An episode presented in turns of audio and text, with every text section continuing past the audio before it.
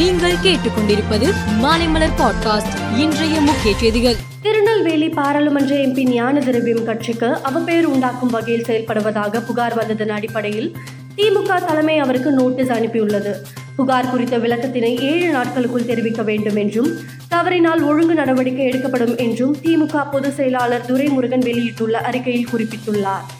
ஏழை எளிய மக்களின் நலனை கருத்தில் கொண்டு அம்மா உணவகத்தில் நிலவும் ஊழியர் பற்றாக்குறை நிதி பற்றாக்குறை பொருட்கள் பற்றாக்குறை ஆகியவற்றை போக்கி அவை நன்கு செயல்பட நடவடிக்கை எடுக்க வேண்டும் என்று முன்னாள் முதலமைச்சர் ஓ பன்னீர்செல்வம் திமுக அரசிற்கு வேண்டுகோள் விடுத்துள்ளார். பிரதமர் மோடியின் வெளிநாட்டு பயணம் சீனாவின் பெயரை உச்சரிக்கவும் எட்டு வாரங்களாக பற்றியெறியும் மணிப்பூர் வன்முறை விவகாரத்தில் மௌனம் கலைக்கவும் தைரியத்தை கொடுத்திருக்கும் என நம்புவோம் என்று ஏஐஎம்ஐஎம் தலைவர் அசாதுதீன் ஓவைசி கூறியுள்ளார். மேற்கு வங்காளத்தின் மீதான அக்கறையின்மை காரணமாக நமக்கு வழங்க வேண்டிய நிதியை மத்திய அரசு வழங்காமல் மாநில மக்களை மிகுந்த சிரமத்திற்கு உள்ளாக்குகிறது.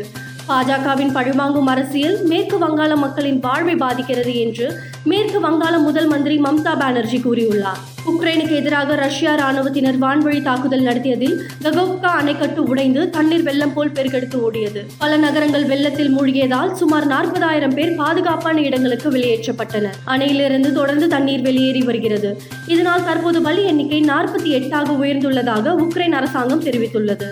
அமெரிக்காவில் உள்ள மிசௌரி கன்சாஸ் நகரின் டவுன் டவுனில் உள்ள வாகன நிறுத்தும் இடத்தில் நடந்த துப்பாக்கி சூட்டில் மூன்று பேர் உயிரிழந்துள்ளனர். மேலும் ஐந்து பேர் பலத்த காயங்களுடன் மருத்துவமனையில் தீவிர சிகிச்சை பெற்று வருகின்றனர். பதினான்காவது தெற்காசிய கால்பந்து சாம்பியன்ஷிப் போட்டி பெங்களூரில் உள்ள ஸ்ரீ கண்டிராவா ஸ்டேடியத்தில் நடந்து வருகிறது. இதில் பங்கேற்றுள்ள எட்டு அணிகள் இரு பிரிவாக பிரிக்கப்பட்டு லீக்கில் மோதி வருகின்றனர். இந்த போட்டித் தொடரில் ஏ பிரிவில் இன்று இரவு நடைபெறும் கடைசி லீக் ஆட்டத்தில் இந்தியா குவைத் அணிகள் பல பரீட்சை நடத்துகின்றனர் மேலும் செய்திகளுக்கு மாலைமலர் பாட்காஸ்டை பாருங்கள்.